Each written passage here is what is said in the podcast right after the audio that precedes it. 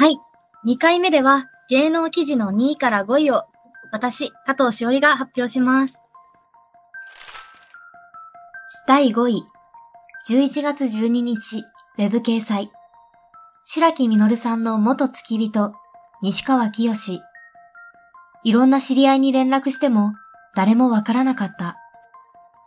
タレントの西川清さんが、11月12日、MBS ラジオ、ありがとう浜村淳ですに出演し、過去に付き人を務めた白木実さんについて語りました。白木さんが約2年前に亡くなっていたことが、この日、11月12日に明らかになり、知らなかったです。報道がありびっくりしました。僕は、しょっちゅう連絡を取ってお伺いしていたんですけど、お家の皆さんにはお話が聞けなくて、周囲の人だけにしか聞けなかったんで、お亡くなりになったのか、なっていなかったのか、わからなかった、と驚いた様子で話しました。最後に会ったのは、7、8年前に白木さんが開いていた陶器教室を訪れた時、いろんな知り合いに連絡したんですけど、誰もわからなかった、と、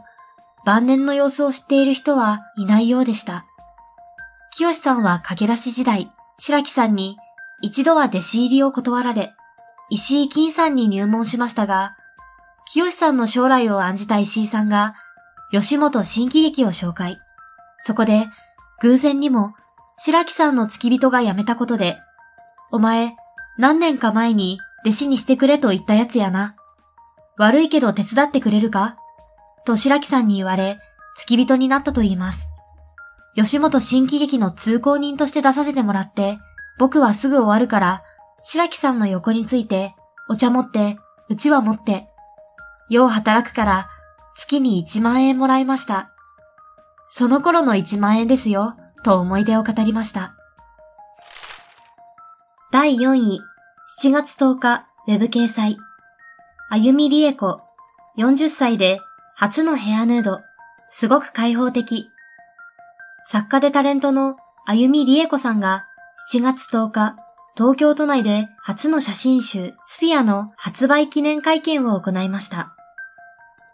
3月下旬に沖縄で撮影され、初のヘアヌードに挑戦。脱ぐ瞬間は滝のように汗が出たけど、脱いでからはすごく開放的になれた、と微笑みながら、今出せる自分のすべてを出し尽くしたので100点。アラフォーならではの大人の魅力、母性を見届けていただけたら、とアピールしました。プライベートでは、2児のシングルマザー。作品はまだ見せていないと言いますが、子供が大人になった時に、ママこんな風に頑張っていたよ、と胸を張れる、綺麗だね、と言ってもらいたい、と力を込めました。再婚を視野に婚活中と明かし、我こそは、という方は、インスタに DM してください、と笑顔で呼びかけました。第3位、4月8日、ウェブ掲載。ソニンらが下着姿で制作発表会見。こんな姿でメディアに出るってどういうこと？女優のソニンさんが4月8日、東京都内で行われた舞台ザ・39ステップスの制作発表会見に主演の平方元気さん、安倍浩二さん、小松利正さんと出席しました。同舞台は5月1日に東京日比谷シアタークリエで開幕します。2010年に日本初上演されたイギリス初の舞台で、4人によるハイパーコメディ。演出は東京2020パラリンピック開会式の演出も手掛けたウォーリー木下が務めます。女スパイ、アナベラなど、3役のヒロインに扮するソニーさんは、キャミソールワンピース姿で登場し、下着姿で発表会に出るなんて初めて。こんな姿でメディアに出るってどういうことですか？と、苦笑混じりに抗議。男性陣は、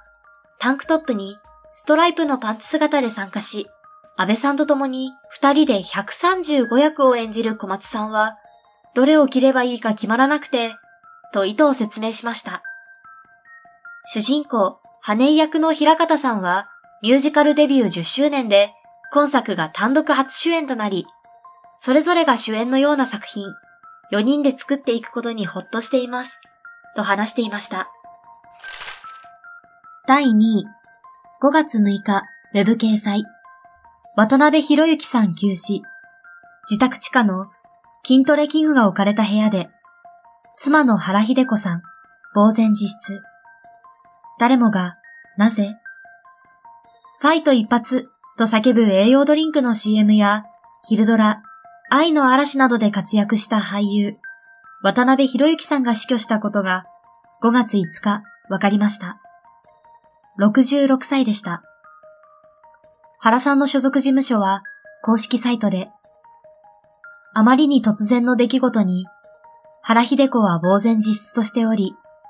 何かお答えできる状況にございません。とし、心の整理がつきましたところで、改めてコメントを出させていただきます。と報告。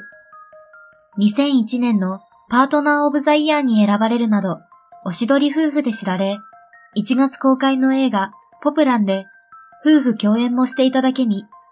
妻のショックは計り知れません。1955年に茨城県水戸市で生まれた渡辺さんは、実家が写真展だったこともあり、カメラが趣味。インスタグラムには、自ら撮影した写真を定期的にアップしており、4月20日に複数の花の写真を掲載したのが最後の投稿となりました。1980年にコカ・コーラの CM で芸能界デビューし、82年に主演映画オン・ザ・ロードで俳優デビュー。同年に鍛え上げられた肉体と精悍な顔つきで、ファイト一発と叫ぶ栄養ドリンクの CM でブレイクしました。俳優としても、86年の愛の嵐など、フジテレビ系ヒルドラ嵐シリーズで、田中美佐子さんや高木美穂さんと許されぬ恋を情熱的に演じ、社会現象となりました。その後も仕事は途切れることなく、40年にわたり一戦で活躍。今年も順調そのもので、公開映画はポプランなど6本、2月には舞台、僕らの7日間戦争に出演。バラエティにも引っ張りだこで、シングルの腕前を活かして、テレビ東京系で、ゴルフの絆の収録にも参加していました。同局では、5月8日放送会をどうするか協議中としています。家族仲も良く、昨年12月には、元俳優の長男と合同誕生会を開いたことをインスタで報告。2005年には原さんに内緒で、総額約1億2000万円の詐欺被害に遭う危機もありましたが、困難を糧に絆を強め、原さんのインスタには3人の子供を含めた家族5人の仲睦まじい写真がアップされたこともありました。日本テレビ系情報ライブミヤネ屋によると、渡辺さんは友人にゴールデンウィークが明けたら会いましょうと約束していたと言います。それだけに謎は深まります。葬儀は家族のみの密葬で執り行われます。悩み相談窓口のご紹介です。厚生労働省は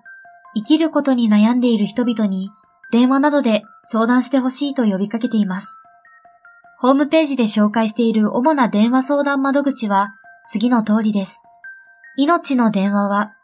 0570-783-556午前10時から午後10時まで。もう一つが